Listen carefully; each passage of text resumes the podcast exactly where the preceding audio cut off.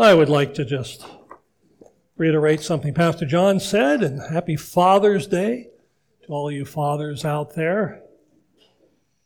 Father's Day was always one of my favorite holidays because growing up in Washington, I knew that after Father's Day, there was only four to six more weeks until summer came.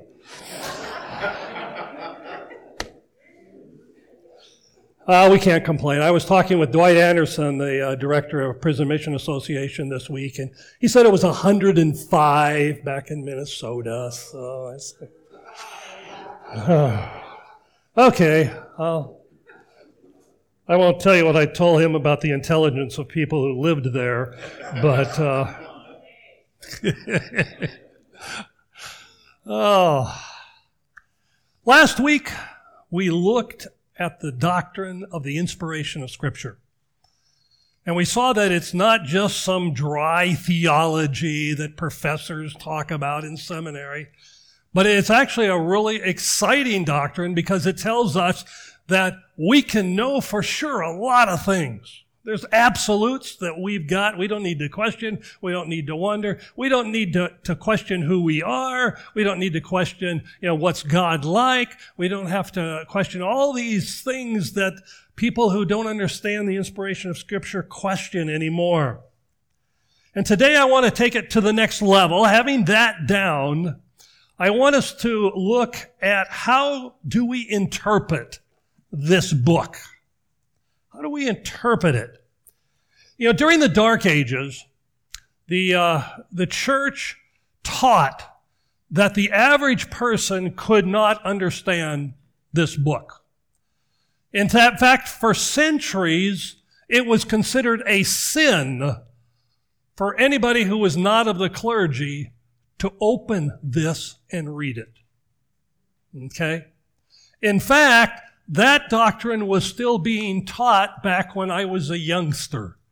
Because I remember some of my friends who went to a different church telling me that they couldn't come to Bible study because their spiritual leader said that they could not understand the Bible. Now, of course, going back to the Dark Ages, most people couldn't read anyway. All right? And secondly, they didn't have the Bible in their language. It was in Latin. So even if they could read their local language, they couldn't read the Bible. And it wasn't until the Reformation and the printing of the Bible in the language of the people that Christians had the opportunity to study the Bible for themselves. Now, today, there are over 100 translations of this Bible in English. Okay, in English, over a 100 translations. Not only that, there are thousands of commentaries and study books that go along and, and help people understand what the Bible says. Now, that's good news and bad news. Okay, the, the good news is, is that we got lots of helps out there. When I was just starting out as a pastor, no dinosaurs weren't on earth. Luke was thinking that. Okay, when I was a young pastor, I taught lay people in the church, normal, average people, I taught them how to study the Bible in Greek.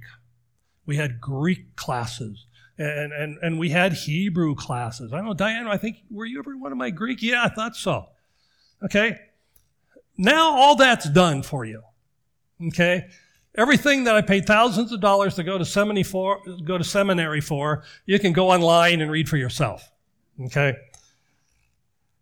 The bad news is that a lot of these commentaries, they disagree with each other. Okay? So, if the scholars don't agree, what hope is there for the average churchgoer like you and me, to some extent? What, what hope do we have to really understand what this book says? So, today, I want to give you three simple rules for understanding the Bible. I'm going to give them to you up front right away because if you're tired and want to go to sleep, you can doze off if you want. You already got the three points of the sermon. All right. Number one, look at the context. I, I had a seminary professor who told me the three rules for understanding the Bible are look at the context, look at the context, and look at the context. Okay? That's why it's number one. Look at the context. Number two, use the normal meaning of words. And number three is interpretation comes before application. And we're going to look at those three things this morning. But before we do that, I want to tell you a story. I want to tell you a story about my daughter, Christy. Okay? Uh, Christy, when she was in high school, belonged to FFA, you know, the Future Farmers of America. And she raised pigs, and she raised chickens, and she raised a cow. And one thing we learned from this is that if a pig and a chicken get in a fight, the pig wins. Okay? Now, I'm going to give you a test. What did I just say about pigs and chickens? How many of you heard that if a pig and a chicken get in a fight, the pig will win? Raise your hand. That's what you heard. Heard me say. Okay? How many of you heard me say that when it comes to economic policies, capitalism will overcome communism? That's what you heard. Okay. Good. Good. You know what that means? It means that you already understand the first two points of my sermon this morning. Okay. Look at the context and use the normal meaning of words. The context was raising animals with FFA. The usual meaning of words was a pig was a pig and a chicken was a chicken. So, let's look at the first one. Look at the context. Every verse in this book has a context. Every verse has a context. Now, I started memorizing scripture probably before I could even read.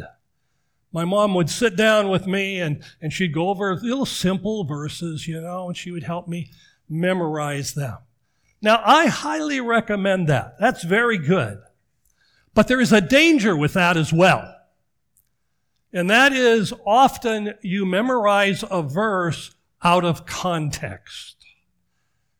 And then it becomes whatever it is you, you, you think it means there, there's a danger of picking verses here and there from the Bible and stripping them of its context.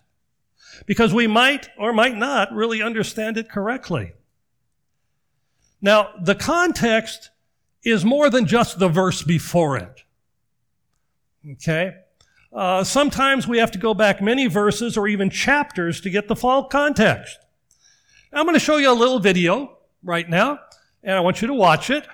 Okay? And then I'll come back. We're learning how to read different types of literature in the Bible. And we're going to start by talking about biblical narrative. So, narratives, in their most basic form, have characters in a setting going through a series of events. And how those events are selected and then arranged by an author, that's called the plot. A basic plot line begins with a character in her setting. But then something new or unexpected happens, causing problems that lead up to some ultimate conflict, which is then resolved and the character finds herself changed, living in a new normal. Now, in reading narratives, it's important to understand every scene in the context of its larger plotline. You can make the same story have a totally different message if you ignore where it occurs in the plot. This happens all the time when people read the Bible. Really? Yeah, take for example the story about Gideon. There's this well-known scene where Gideon's trying to discern whether God will help him win a battle, and he requests a sign from God. Yeah, Gideon lays a wool fleece on the ground and asks that in the morning the fleece be wet with dew, but the ground totally dry, and God does it. Now, if you look at this scene just by itself, what is the conflict? How can Gideon know if he'll succeed? And the resolution? Test God, ask for a sign, and find out. Yeah, and that's how many people actually read this story, and it totally misses the point because it's ignoring the larger plot line. Really? Yeah, so let's start from the beginning. You'll get the context. The story begins with Gideon and the Israelites living in fear because they're oppressed by an invading people, the Midianites. Got it. Then there's the call to action. God commissions Gideon to defeat the Midianites and save Israel. Yeah, this is shaping up to be a good story. But then Gideon's super hesitant, so he asks God to do this magic trick, a sign, so I can know it's really you talking to me. And God stoops to his level. He gives him a sign by lighting this fire on an altar. So Gideon's already asked for a sign. And that's not all. In the next scene, God tells Gideon to tear down an altar to another god, but Gideon's so afraid, he does it at night. So Gideon's skeptical and also a bit of a coward. Then we come to the moment where Gideon's about to face the Midianites, and he's still uncertain, so he asks for another sign, the fleece. He says, I want to know if you'll save Israel by my hand. And God gives him that sign. And he's still uncertain, so he asks for even one more sign, which is just a variation of the previous sign. Okay, so Gideon's asking for way too many signs. Exactly. In the larger context, it's clear the plot conflict is not how can Gideon discern the mysterious will of God? The real conflict is when will this guy get his act together and start trusting God? Okay, so then what's the resolution? We have to keep reading. So Gideon gathers this huge army, 30,000 soldiers to fight the Midianites, and God says, no, way too many men. He whittles the army down to 300. Why would he do that? Well, Gideon's been testing God, so now God returns the favor. He tells Gideon to arm these 300 soldiers with trumpets and torches, and then surround the Midianites at night and make all this noise in the hills, which sounds ridiculous, but Gideon does it. And the noise scares the Midianites into this frenzy. They start destroying each other in the dark while Gideon looks on safely from the hills. So this story isn't offering the reader tips for discerning God's will. No, it's about God's commitment to use weak people with deep flaws to do more than they could have imagined. Okay, so short scenes, like Gideon and the fleece, are combined with other scenes making up a larger plot line. And tracing the conflict and resolution through the plot helps you see the message the author's trying to get across. Now, Gideon's story has been set alongside many other stories that are also about these flawed, often questionable leaders called judges. And each of these has its own internal plot line. But then altogether they make up a whole movement of the biblical story, the period of the judges, and that has its own unified plot line. And there are many movements within the story of the Bible.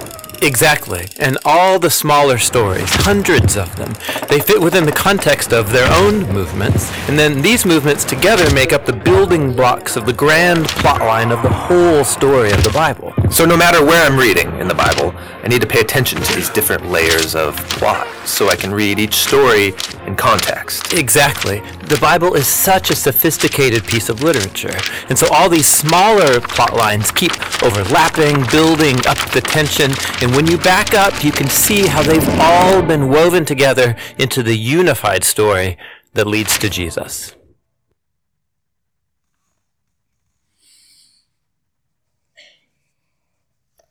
All right. So when we're looking at scripture and we're looking at context, we have to understand that there is, the context is, is often way back or even maybe way forward as we'll see it in a minute.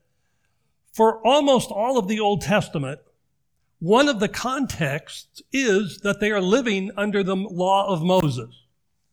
In fact, almost all of the gospel up to the death and resurrection of Jesus Christ, they're living under the context of the law. So, uh, let's take our Bibles this morning. Let's look at 1 Corinthians chapter 2 verse 9. I want to look at a couple passages of scripture that a lot of people take out of context. And I prepared this sermon, oh, maybe three weeks ago.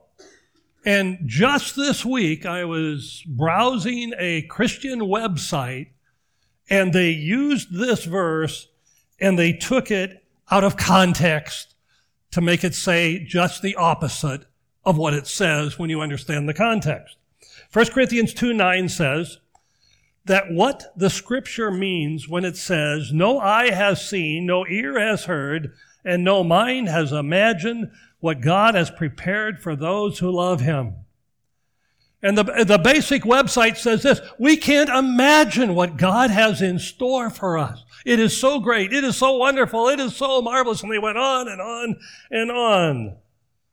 But if you look at the next verse, it says, But it was to us that God revealed these things by his Spirit, for the Spirit searches out, out everything and shows us God's deep secret. The, the verse isn't saying that we can't understand what God has, but rather that apart from the Holy Spirit, we can't understand what God has. But that's the ministry of, one of the ministries of the Holy Spirit is to reveal those things to us. Just the opposite of what people who take verse 9 alone say instead of looking at verse 10 as well. So here the context comes after. Let me give you another one. You might not like this one. Philippians chapter 4, verse 19.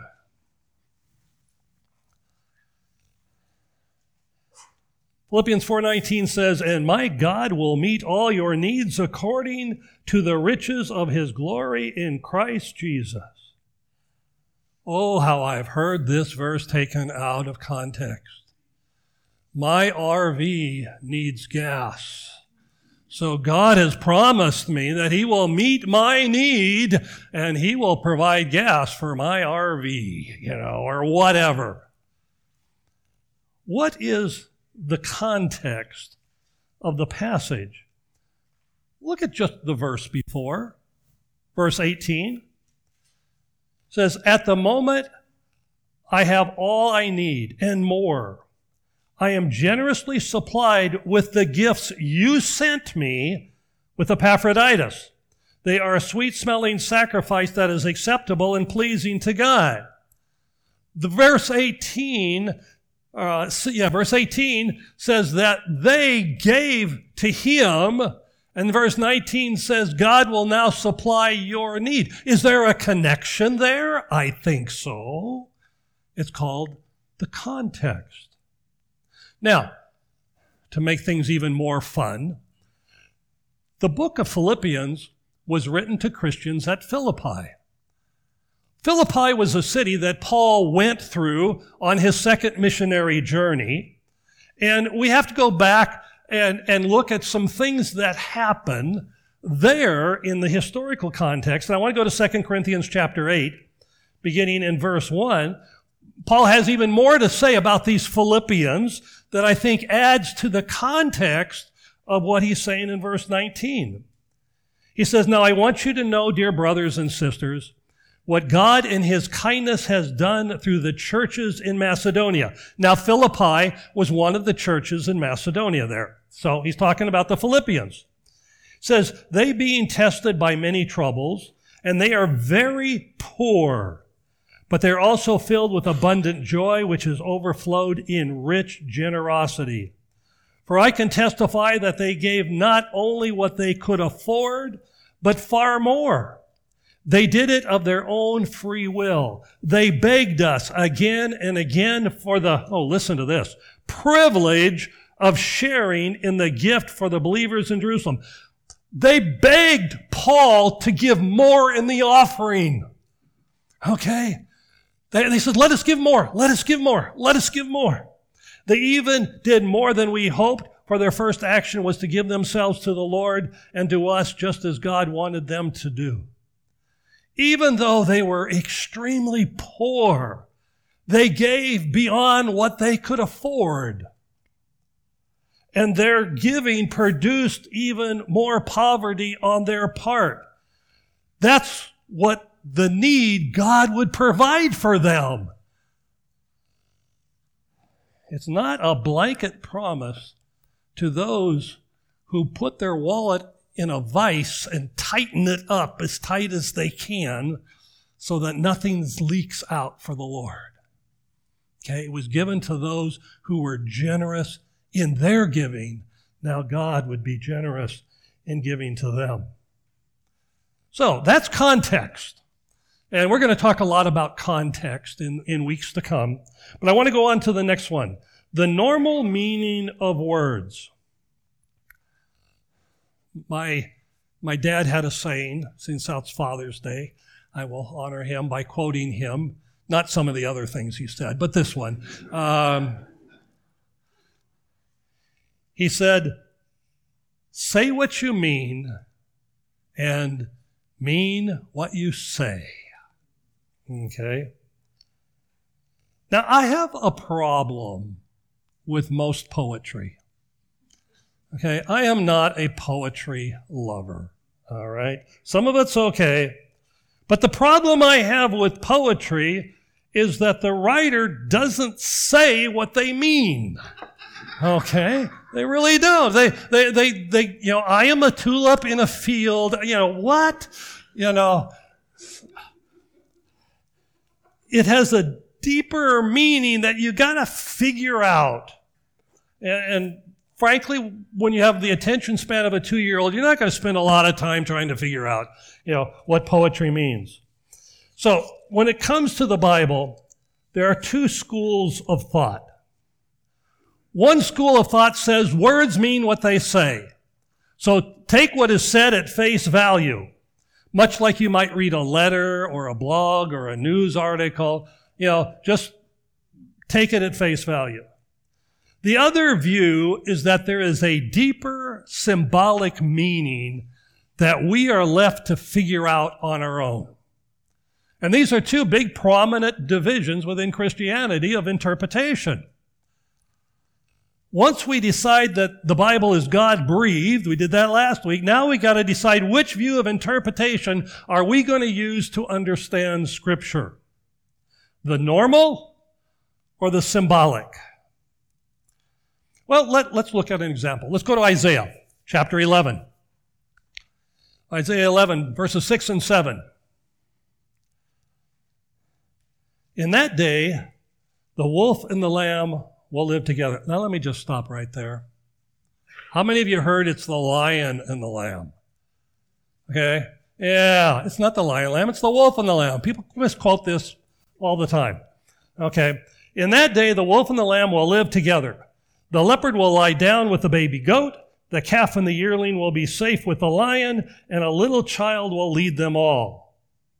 Now, using the normal interpretation method, we understand that these verses say that God will in the future restore the animal kingdom back to the condition it was before the fall in the Garden of Eden.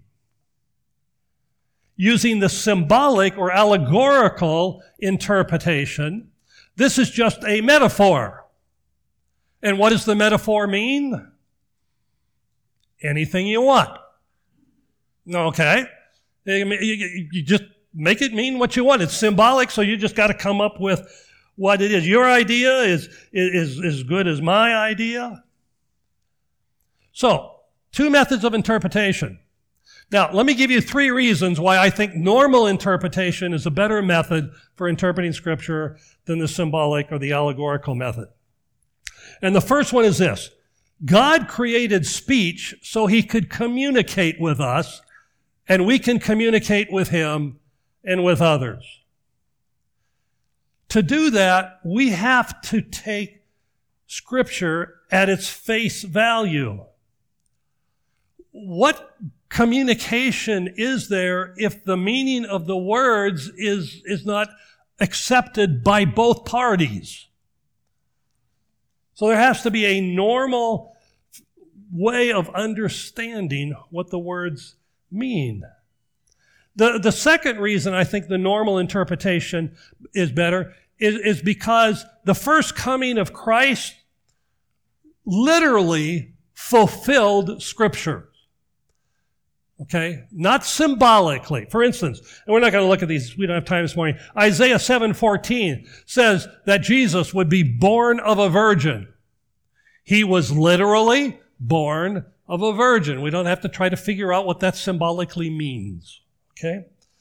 Micah, Micah 5 2 says he was born, the, the, the Messiah would be born in the city of Bethlehem.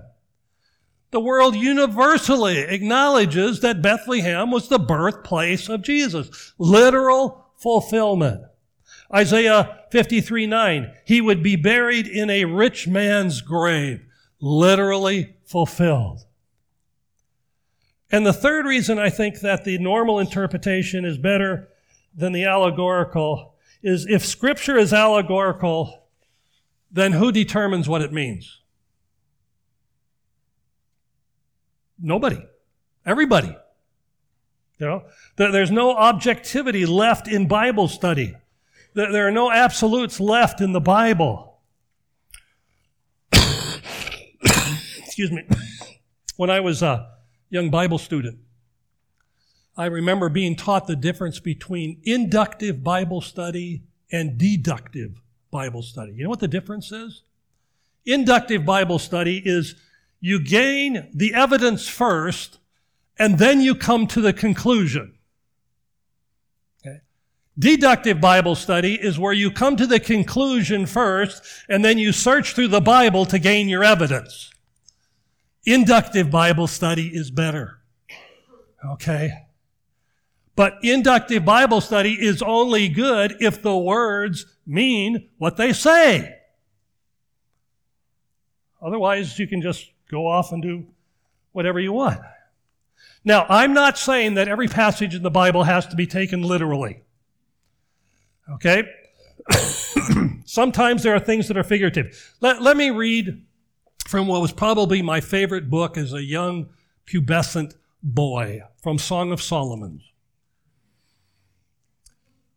Song of Solomon 115. Some of you know what's in Song of Solomon, and you got that. Okay. Um, Behold, you are beautiful, my love. Behold, you are beautiful. Your eyes are doves. You want to take that literal?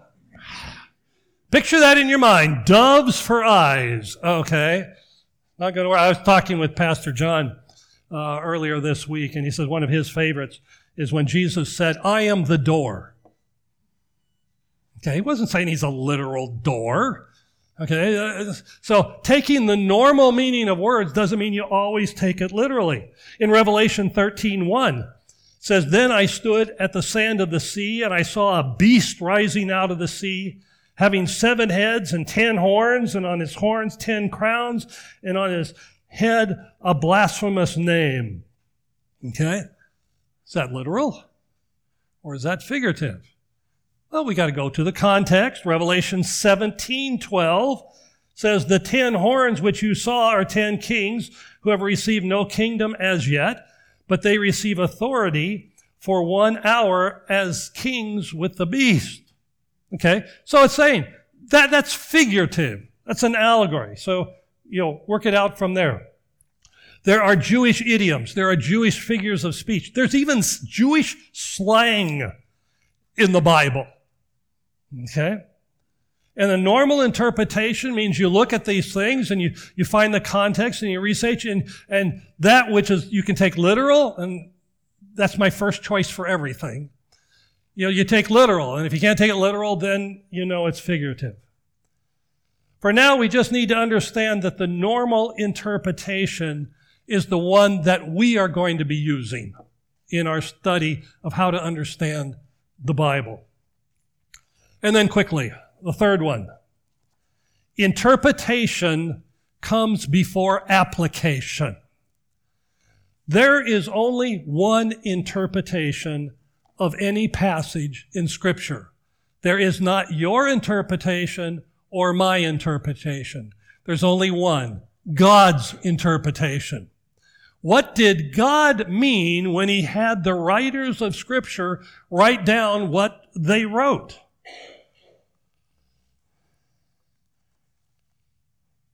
It's not one interpretation is as good as another. So the Bible student must diligently seek to understand the correct interpretation of any scripture before going on to application. Now, there's one interpretation of scripture, but there can be many applications. And I would just give you this warning. Beware of any Bible teacher who skips the interpretation and goes straight to the application. Okay? Beware. This is where the cults come in. Okay? The, the, they will take, well, a couple of the things I've talked about. Uh, they won't take the natural meaning of words. They'll say, "Oh, this means you know something else," uh, type of thing. But but quite often they'll take a verse and they won't give you the context. They won't give you the understanding of the passage. They just go right away to some application that they have come up with. When we take Scripture out of context, we are putting words in the mouth of God that He never said. How would you like it if somebody quoted you about something very significant, but their quote was completely the opposite of what you said? I don't think you, I would like it. Okay? I wouldn't like it if someone took what I said, took it out of context to make it sound like I believed something that I didn't believe. That's happened to me before. Well, if we do that, not only would we misrepresent God, but we would be leading people astray. We would be leading people away from God. For the first probably 10 years of my ministry after Bible college, I did youth work and I did Christian education work. And I remember telling God this very clearly God, I'll do any kind of ministry, but I won't preach. I won't ever be a preaching pastor. I don't ever want to be in that position of standing behind a pulpit and expounding the Word of God. So much for telling God what you won't ever do. All right? But you know why I said that? Because I was afraid. Not afraid to stand up in front of talk people and talk. That's not a problem for me. Never has been. What I was afraid of was this that I would lead people astray by falsely interpreting the Word of God. When you come to expounding upon Scripture, one has to be so careful to understand the culture and the background and the meaning of words and, and, and to get it all together, to get the context straight so that when you present the truth, you can present it knowing that to the best of your ability, you didn't mess it up. There's a couple warnings about teaching the Bible in Scripture. And I want to close with these this morning. First one's in 1 Timothy 1, verses 5 through 7. This fed the fire of my paranoia about preaching. Now, the purpose of the commandment is love from a pure heart, from a good conscience, and from sincere faith, from which some, having strayed, have turned aside to idle talk desiring to be teachers of the law, understanding neither what they say nor the things which they affirm. There are those who would be teachers of the Word of God, and they don't know what they're talking about. And you can turn on your television, you can turn on your radio, and you can find them. Not all of them on the TV and radio are bad. I'm not saying that. But there are people out there who are making the Word of God mean what they want it to mean. And if you send them $10,000, God will give you a blessing. He'll give you a Mercedes Benz for you to drive around. You know, all this nonsense, the health and wealth gospel out there.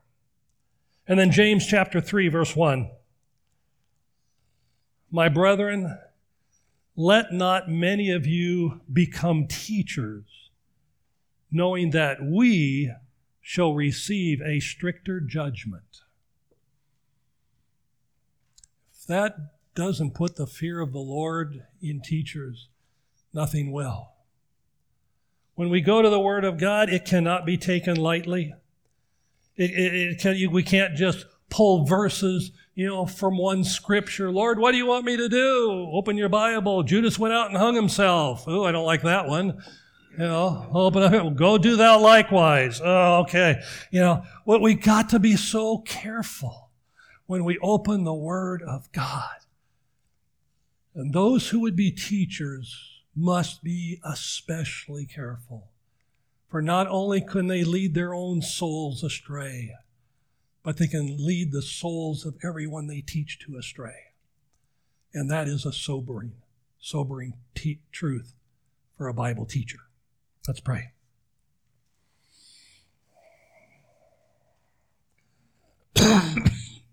Father, thank you for this day.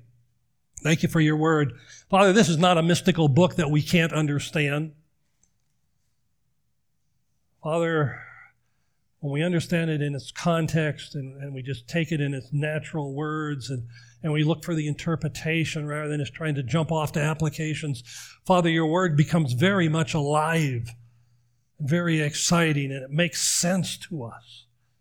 And then your Father, uh, the, the, Father, your, your Holy Spirit becomes our teacher and takes truth and then applies that truth to our life. Father, thank you for your word. Father, forgive us for, for ignoring it, for, for taking it so casually. Father, may we be students of the book. I pray in Jesus' name, amen.